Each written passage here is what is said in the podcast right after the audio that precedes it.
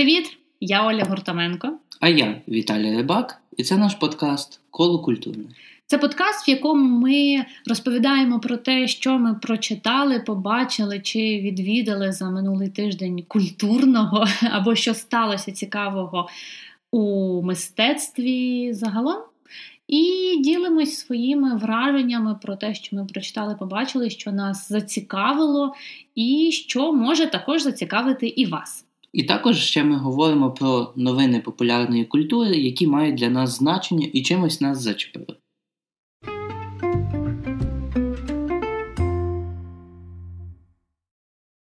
І почнеться цей випуск подкасту з не дуже е, веселої новини. Сьогодні, ось буквально незадовго перед записом цього подкасту, е, стало відомо, що помер німецький художник Франк Уве Лейсіпен, хоча я його так ніколи не називала і навіть не знала його під цим ім'ям, тому що він відомий як Улай, е, партнер е, Марини Абрамович у її перформансах і її. Чоловік певний час, вони творили і жили разом. Ось, і йому було 77 років, і помер він в Словенії. Слухай, для тих, хто, як я, не дуже добре знається в перформансах, взагалі, хто така Марина Абрамович, ну і відповідно, хто такий був Улай? Ох, це історія, напевно, на окремий подкаст. Але... Ну, давай дуже коротко в цьому. Але якщо коротко, то Марина Абрамович одна з найвідоміш... найвідоміших е... перформансисток сьогодення. Так, я думаю, так можна сказати. так сказати. Вона із Сербії, і вона відома такими доволі, як це сьогодні називають, провокативними перформансами, епатажними. епатажними, так. так. І найвідоміші з яких, до речі, власне, створені з Улаєм. Е, Я пам'ятаю, що найперший перформанс, який я дізналася, їхній спільний був, це коли вони стояли у музеї в проході абсолютно голі, і людям, яким треба було перейти з одного залу в інший, потрібно було протиснутися між цих двох голих людей. І було дуже цікаво. Це десь знято на відео. На Ютубі, я думаю, можна знайти. Дуже було цікаво, що. Чоловіки, які проходили, вони поверталися обличчям до голої Абрамович. А жінки, які проходили, вони поверталися до голого Улая. От здавалося б, що в цьому такого, але ну, це дуже цікаві якісь такі речі. І от вони своїми перформансами Улай з Мариною. Робили просто якісь неймовірні речі на грані фолу інколи. В них були перформанси, коли Улай тримав е, лук зі стрілою, здається, а Абрамович якось так схилялася і тягнула цю тятиву, тятиву, я не знаю, як тятиву, так. тятиву, так. І що стріла була направлена на неї, і в будь-який момент, якби вона там трохи відхилилася, десь не так, то ця стріла могла б в неї потрапити безпосередньо. От. Ого, небезпечно. Небезпечно, ну там дуже багато таких моментів. В них був дуже-дуже цікавий період творчості разом, який епічно закінчився у 1980 1988 році, коли вони пройшли е, китайською стіною. О, до речі, це я знаю перформанс. Так. Вони там ще пройшли з різних кінців, так. посередині зустрілись і, і потім розійшлись назавжди. Причому, причому, що це мав бути перформанс е, оригінально їхнього сходження. Вони мали одружитися в результаті, але вони розійшлись. Поки вони просто планували, це був дуже-дуже довгий логістично період, тому що їм довго не погоджували цей перформанс е, зі сторони Китаю. І от поки вони його організовували, і поки вони його реалізували, в результаті вони розійшлись.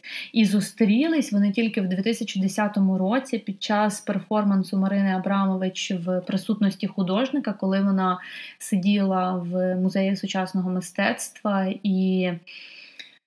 До неї просто приходили люди, які сідали на стілець напроти неї, і вони мовчали. Вони просто дивились одне на одного, і це дуже-дуже кльовий перформанс в тому плані, що ти не говориш, ти просто дивишся на людину, але емоції абсолютно різні. Хтось плакав, хтось сміявся, хтось просто на неї дивився. Але е, вона просто після кожної людини закривала очі Коли приходила нова людина, вона їх відкривала і дивилася. І в якийсь момент це теж є відео на Ютубі. Воно дуже просто, якщо знати історію Марини і Улая, то це виглядає просто бомбезно, е, але є зафільмовано, коли. Під час цього перформансу в присутності художника до неї приходить Улай.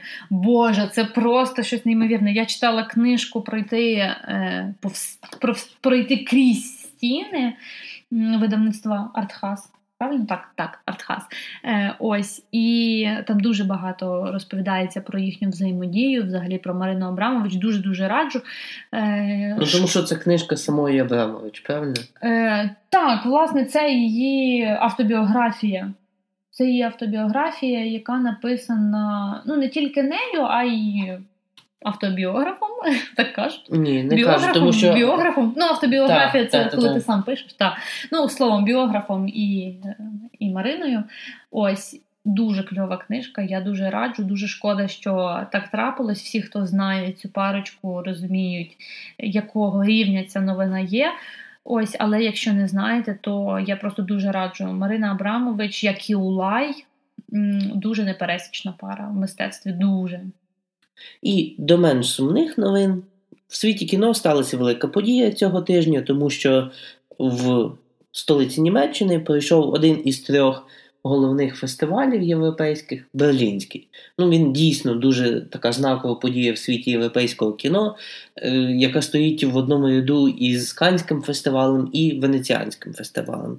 І цього року Золотого ведмедя, головну нагороду Берлінського фестивалю, отримав фільм Мохаммада Расулофа Тут зла немає.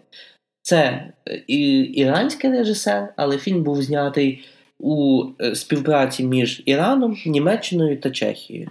Сам Мохаммад Расулов вже з минулого літа сидить у іранській в'язниці, так як його суд звинуватив у пропаганді проти влади, проти режиму авторитарного, який, як ми знаємо, зараз є в Ірані, і відповідно його е, приговорили до двох років тюремного ув'язнення. І тому замість нього приз приз отримала актриса Баран Расулов, його дочка. Ну і взагалі це така історія, яка з одного боку дуже сумна, тому що ще один опозиціонер сидить в тюрмі, тому що якийсь маленький диктатор не може витримати критики. Але з іншого боку, це також історія, яка надихає, тому що людина своєю працею все одно е, змусила свій голос бути почутим, і він був дійсно почутий на міжнародній арені. І мені здається, зараз ця новина є особливо важливою у світлі того, що Іран переживає дуже важкі будні в боротьбі з коронавірусом, в тому числі якраз через цей злочинний уряд. Там вже понад 25 тисяч людей інфіковані, а скільки загиблих взагалі невідомо, і іранська влада приховує справжні цифри, і ніхто, навіть міжнародні медіа, міжнародні організації про це не знають. І тому я сподіваюся, що ця новина, хоч трохи додасть наснаги іранцям, і допоможе їм побороти епідемію.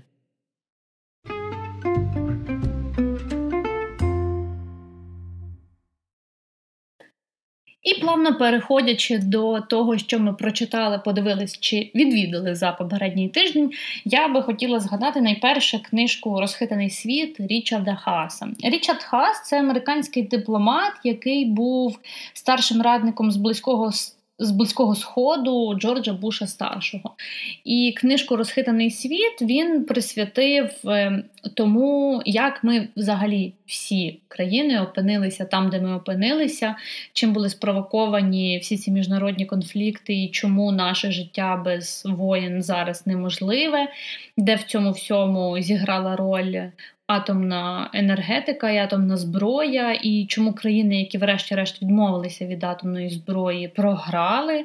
А чому деякі країни, на кшталт Ізраїлю, змогли залишити атомну зброю в себе і їм за це нічого не було? До речі, про Україну там є, тому що ми ж теж відмовились від атомної зброї від ядерної зброї, і ми не виграли від цього. Так, і Річард Хас абсолютно чітко говорить про те, що якби ми не відмовились відмовились від ядерної зброї, то ймовірніше за все Росія не була б така активна у своїх діях. Зрештою, це підтверджується історично на досвідах Ізраїлю, на досвіді Кореї.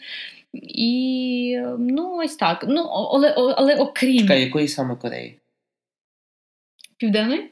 Північної? Ну, мабуть, північної. Північної. Так. Так, ну sorry, я їх завжди путаю, чесно. Мені від цього соромно або не соромно. Але суть не в тому, яка Корея. Суть в тому, зараз я звучу дуже по-дурному. я ну, знаю. Та, яка різниця, яка Корея? Ні, суть насправді в тому, звичайно, є різниця, яка Корея, і це все жарти, але суть в тому, що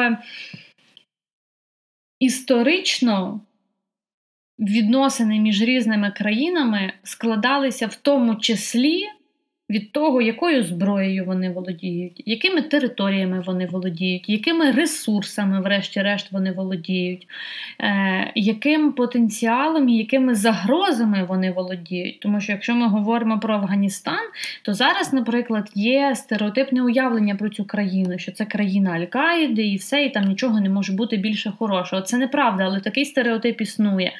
Точно так само. Існує безліч стереотипів про інші країни.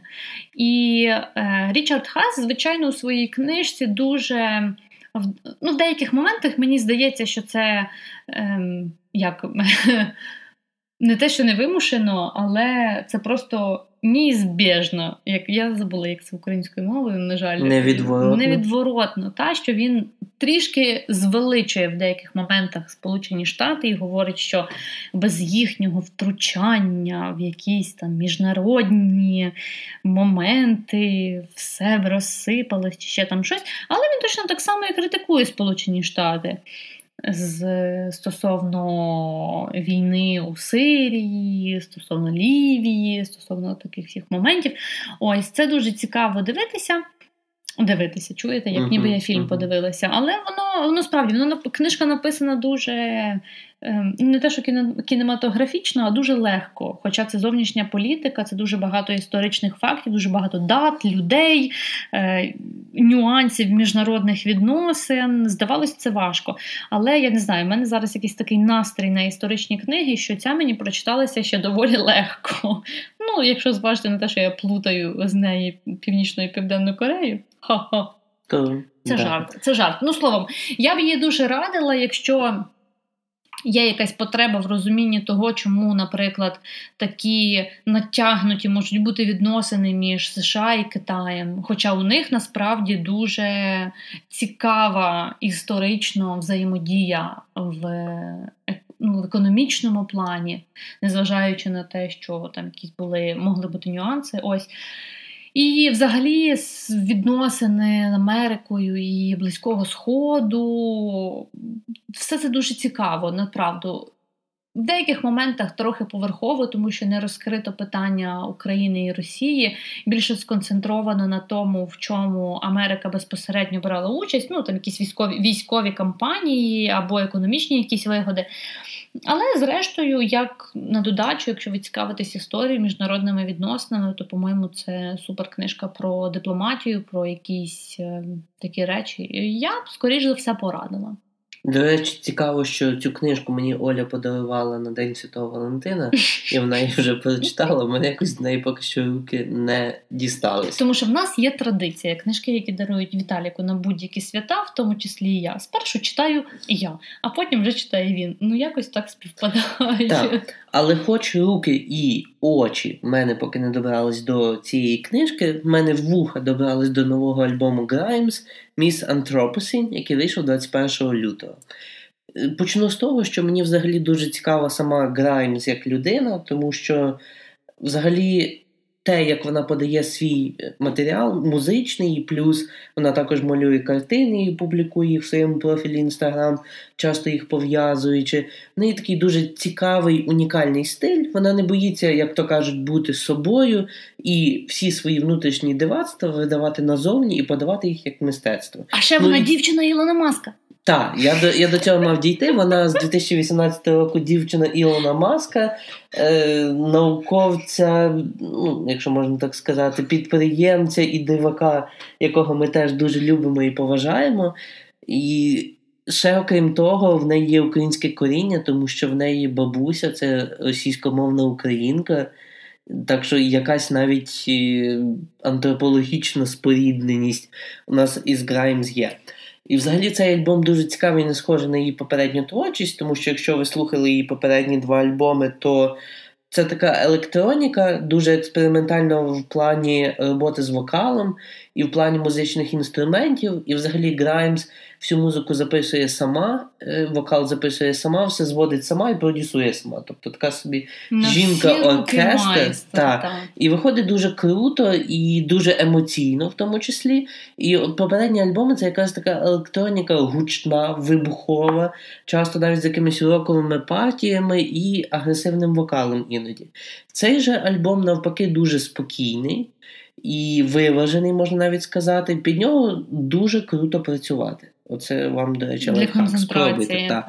Дуже допомагає сконцентруватися. Можливо, це якось пов'язано з тим, що вона вже зараз на цьому місяці вагітності, а може і ні. Тому що, ну, знаючи, що запис і продакшн альбому може тривати довго, можливо, основна фаза закінчилась ще до того, як вона вже про це дізналась, і це якось на неї вплинуло.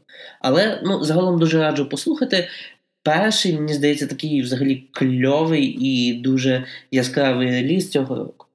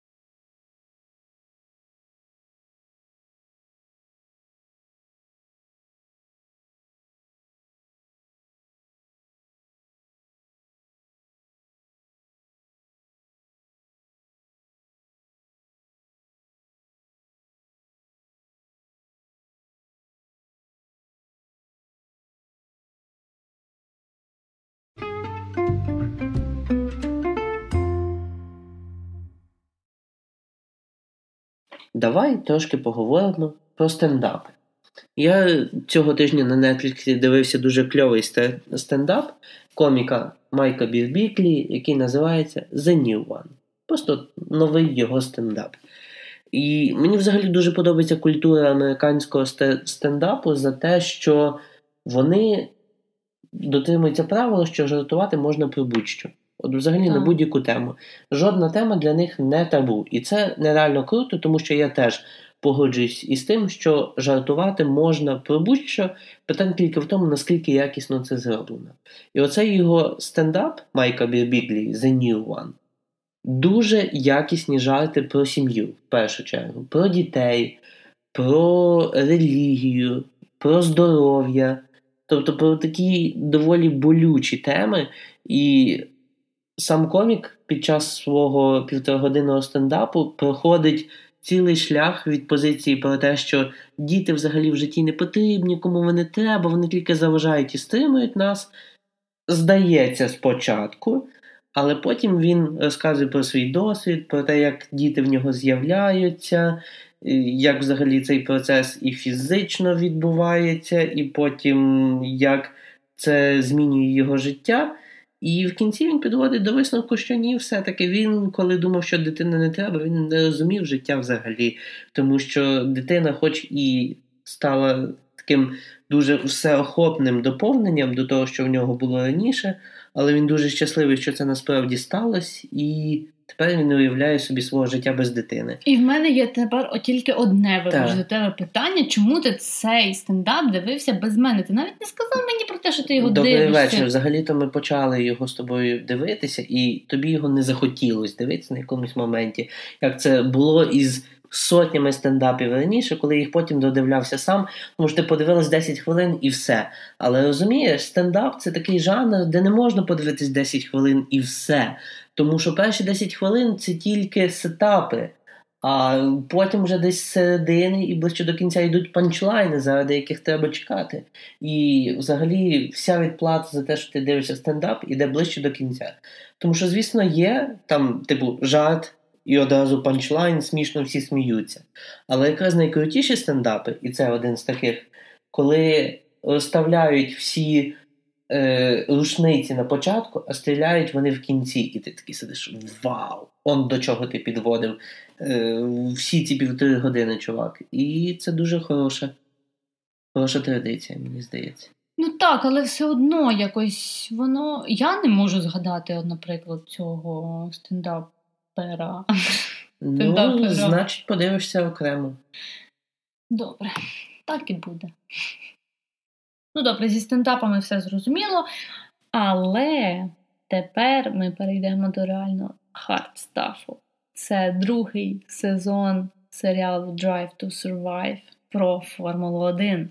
І я це кажу таким тоном не тому, що я якась дивненька, а тому, що це супер крутий серіал від Нетфліксу про Формулу 1, який показує Ну, можливо, в деталях сказати не зовсім коректно, тому що все одно багато чого залишається за кадром, але якісь основні моменти Формули 1, взаємовідносини між гонщиками, як які гонщики пов'язані з головними директорами.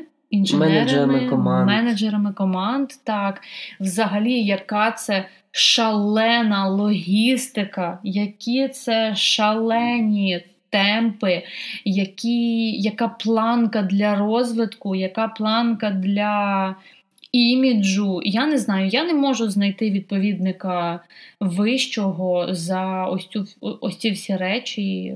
Де-інде, окрім Формули 1. Ну, не знаю, мені дуже подобається. Я фанат Формули 1 аж другий рік завдяки цьому серіалу. Дуже мені подобається. Подивились на вихідних просто на одному диханні, практично. І я вкотре впевнилася в своїй прихильності до Макса Ферстапена, нідерландського гонщика, за яким спеціально їздить, їздять просто якісь купи фанатів, і який цінний Формулі 1 саме цією фанатською групою, яка от просто слідує за ним по гран-прі. Це щось неймовірне, реально. Але я прийшла до свого захоплення Ферстапеном після кількох гонок. І та, Віталік, звичайно, любить іншого гонщика, але тим не менш це дуже кльово. Дуже кльово, подивіться. Так, я від себе додам, що я є фанатом Формули 1 взагалі з 2005 року, тобто ну, трошки, трошки довше, довше, ніж Оля. Ну, І відколи ми зустрічаємось, це з 2016-го, я якось намагався Олю підсадити на цей спорт, що подивись, як круто, але вона не хотіла. Якраз оцей серіал тут переломив ситуацію і все-таки підсадив Олю на Формулу 1, від чого я зараз неймовірно кайфую, за що я дуже вдячний Netflix. І якраз взагалі круто, що ми вболіваємо за різних гонщиків, тому що я вболіваю за Шарля Леклера, пілота Скудерії Феррарі, який у 2020 році обставить Макса Ферстапена. Ну, подивимося, не знаю. Вони Подивимось. явно будуть вигравати, мені здається, більше за решти. Хоча, поки Льюіс Хемілтон, який явно має отримати сьомий титул чемпіона світу, або Подивимось. його порівнювали з Шумахером, ну це просто мусить статися в цьому житті. Ну, може, не станеться, я не знаю, подивимося. Але 2020 рік буде цікавим тим що будуть правила ще ті, які були. А з 2021 року це я знаю завдяки Віталіку, а не просто що я зараз тут умнічаю.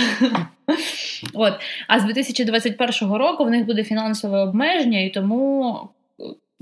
Команди трішки вирівняються, тому що витрати команд зараз абсолютно нерівномірні. І от трійка лідерів це Феррарі, Мерседес і Bull. В Bull, до речі, Макс Ферстапен. Ось вони витрачають на порядок більше грошей на свої боліди, на свою команду. У них там щось понад тисячу людей в команді. В одній тільки команді понад тисячу людей. Ви уявляєте взагалі, скільки це інженерів, менеджерів, фінансистів? Я не знаю, хто там ще може бути.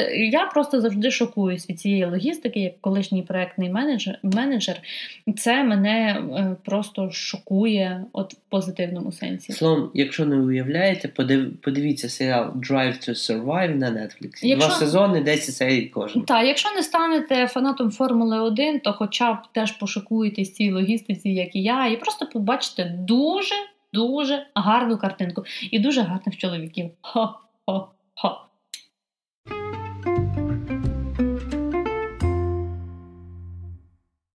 Плавно переходимо до того, на що культурно ми чекаємо, і почнемо з мене.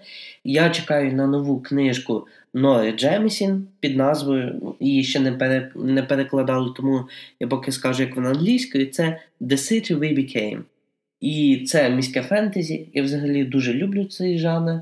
Це міське фентезі про Нью-Йорк і про те, що в нього є душа, і ця душа якось пов'язана з людьми які мають покликання захищати це місто і його живу душу від всіляких загроз.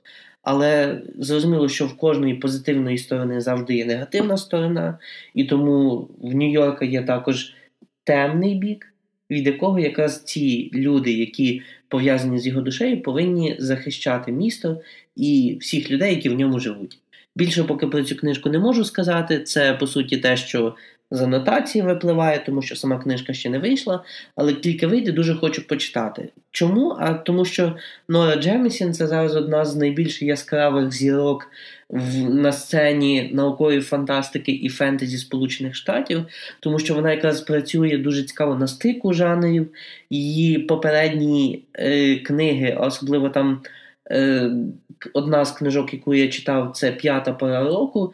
Е, дуже цікаве, скажімо так, технофентезі. От Це якась неймовірна суміш наукової фантастики, фентезі і навіть постапокаліпсису про світ, в якому теж від емоцій людей залежать стихії навколо, і люди, які не контролюють свої емоції, можуть спричиняти катаклізми.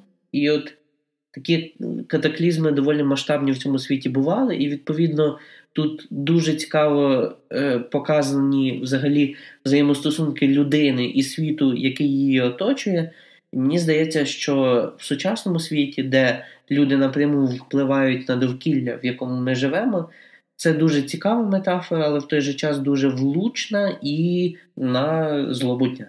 Коли людина не може впоратися зі своїми емоціями, і вона під стресом чи ще щось, вона йде собі, купує тортик, в який в якомусь пластиковому упакуванні. Потім вона цей пластик викидає, він не може переробитися, і це також спричиняє екологічні проблеми. Я Во-во. думаю, що це просто так з такої мінімальної штуки. е, Така дуже викручена до максимуму негативна ситуація. Але це прикольно, до речі, воно має сенс, тому що воно в якійсь мірі вже є зараз. А я продовжу і завершу новиною, яку ми чекаємо. Це міні-серіал Еді від Дам'єна Шазела, якого я особисто знаю не після фільму La La про який зараз всі пишуть, тому що, певно, Лала Land став одним з найпомітніших його проєктів. Але я знаю Дам'яна Шазела після фільму Одержимість, який вийшов ще в 2014 році. Я його подивилась, по-моєму, наприкінці 2015-го. І після нього, у 2000, на початку 2016 року, я пішла грати на барабанах. Якщо коротко, то фільм Одержимість Дам'яна Шазела він був якраз про барабанщика, про такий кейс, коли ти йдеш до мрії, коли ти відсікаєш все навколо, коли ти концентруєшся на не просто не просто на своєму успіхові, і не на тому, що ти хочеш досягти, а от на своїй майстерності тут і зараз. І ти хочеш її покращити тут і зараз. Це дуже дуже кльовий фільм. Я потім почала слідкувати за роботами цього режисера, і вони всі, до речі, так чи інакше стосувалися музики. Зрештою, La La Land – це ж мюзикл, е- який доволі дуже успішний. І не завжди мюзикли так, так, так вдавалося бути помітними. Або музики, або дуже впевненого крокування до своєї мрії. Тому що інший його фільм Перша людина про Ніла Армстронга, якраз Так, про так, те, так. як незламна воля може довести людину навіть до місяця, в буквальному сенсі слова. Так, зрештою, в одержимості теж було, була ця одержимість Марією, і е, мені взагалі дуже подобається, що в його фільмах є ось ця червона нитка, яка, яка поєднує їх всі. Вони мені дуже сильно імпонують. Зрештою, про La Land ми сперечалися, здається, місяць. Просто ніколи такого не було, але буквально ми сперечалися місяць про те, чи любила вона його, чи любив він її. Неважливо, ми не будемо це починати. Я просто згадала Так, Віталік, я вже це, бачу. це на окремий Я подкаст. бачу твій погляд. да. Не зараз. Так, але зрештою просто буде дуже цікаво, тому що міні-серіал Еді це теж мюзикл, і події його розгортаються навколо джаз-клубу. Тобто, знову таки, нам варто очікувати багато музики, нам варто очікувати. Е, Можливо, історію власника джаз-клубу, або, або я не знаю кого, або гурту, або виконавця, або просто якоїсь групи людей, які мають якусь мрію, яку вони хочуть втілити завдяки джаз-клубу. Ну тобто, тут явно простежуються знову ж таки ті теми, які він вже використовував в попередніх фільмах. Це доволі цікаво побачити. Перший офіційний тизер вийшов уже на платформі Netflix. Дуже круто, що вони там зараз всі виходять, тому що немає проблеми з ліцензійним і легальним контентом, якщо ти підписаний на Netflix, слава Богу, як не як Spotify, якого нема в нас. Ну, я дуже далеко зайшла. Словом, я би дуже радила вам, якщо ви не підписались на Netflix, то підписатись, знаєш, на правах реклами. Причому нам Netflix за це не заплатив. А, На жаль. Звичайно, Боже, скільки людей слухає наш подкаст? Ну, Netflix точно не слухає.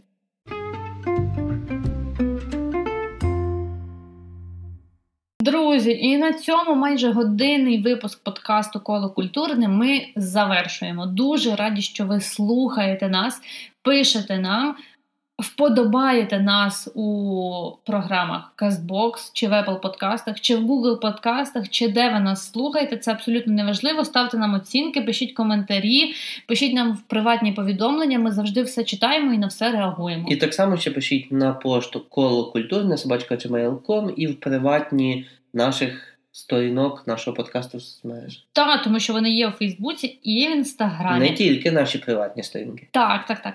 Дякуємо ще раз, що були з нами, і почуємось наступного епізоду. До Па-па! зустрічі!